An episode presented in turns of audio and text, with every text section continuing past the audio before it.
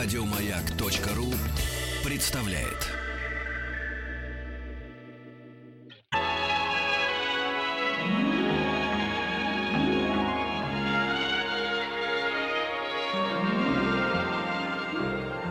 Уральские самоцветы.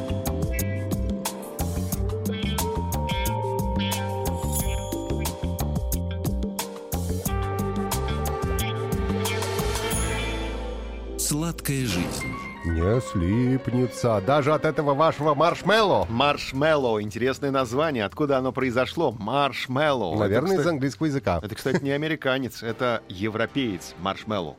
К плану Маршалла вообще никакого отношения не, Не имеет. Не, не имеет, И нет. к певцу Маршалу не имеет. К Александру? Да. Нет, нет, маршмеллоу. Маршмеллоу — это не зефир, не пастила и не суфле.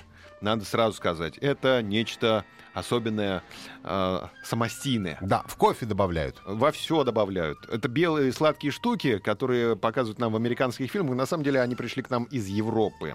Их можно туда вот добавлять, куда ты сказал, в какао добавлять, можно даже нагревать на огне, они плавятся так смешно. Можно шашлычки даже делать из них. Надел на палку и расплавил. И вот тебе, пожалуйста, шашлычок. Сладкий шашлычок. Мгм. Есть такое растение, которое называется лекарственный алтей или болотная мальва. Это как тебе удобно. Ты же у нас травник. Нет, травник у нас ты. Кто пачулей мажет все, тот и травник. Пачули вообще. Пачули сила. Уже вчера половину налогов отбил. Так что ты травник. Да. Маршмеллоу — это лекарственный алтей или болотная мальва, но что самое интересное, такая же история, как э, с напитком э, колы. Там уже колы-то нет. И также вот э, в этом маршмеллоу нету лекарственного алтея. В свое время из корня алтея делали тягучую массу, добавляли к ней мед, и все это просто жевали в качестве лекарства от ангины, чтобы Да, горло не болело. Алтейка называлась это в детстве, давали в э, пилюльках. э, пи- пить ее надо было. пилюлю. Алтейка? Алтейку мы называли ее, да. Ух ты, ничего себе вспомнил, как я такого даже не помню. Из детства. Вот ты про кашель заговорил, про простуду. Мы только гудрон жевали, Но гудрон от простуды не помогал. таежную смолку жевали. Это не от простуды, это просто для удовольствия. Алтейку нет. Французы добавили к этой смеси, тягучей массе, яичный белок, а потом и вовсе взяли и убрали алтей. Получилась тягучая сласть, которая была названа в честь компонента, которого и не осталось. Вот, собственно, что роднит это, этот десерт с колой.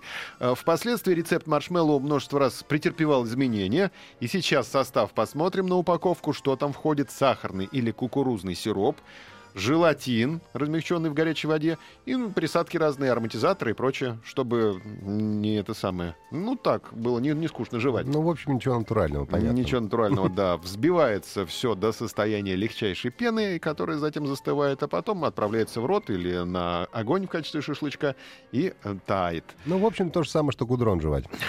Да, разнообразные маршмеллоу, большие мини-маршмеллоу, цветные, в шоколаде, с орешками есть. Можно как отдельное лакомство, можно в прикуску с чаем употреблять.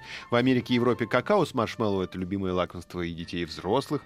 А, какао можно э, заменить кофе или горячим шоколадом, тоже Можно. будет очень вкусно. Можно добавлять в разные десерты. Если добавить мороженое или сделать десертную пиццу, будет вкусно. Можно добавить шоколадные кексы, можно испечь вкусный брауни с маршмеллоу, можно положить сладкий сэндвич. В общем, да хоть в оливье ты засунь этот маршмеллоу, все равно будет вкусно. В оливье не хочу. Вот не знаю почему, но душа не лежит. Что-то тебя останавливает? Что-то останавливает. Может быть, маршмеллоу с хреном тебе понравится? Или с горчицей? Хреновое маршмеллоу? Нет, спасибо, не хотелось бы. Маршмеллоу, нет, не слипнется. Не слипнется и сегодня. А завтра сладкая жизнь продолжится в это самое время. Еще больше подкастов на радиомаяк.ру.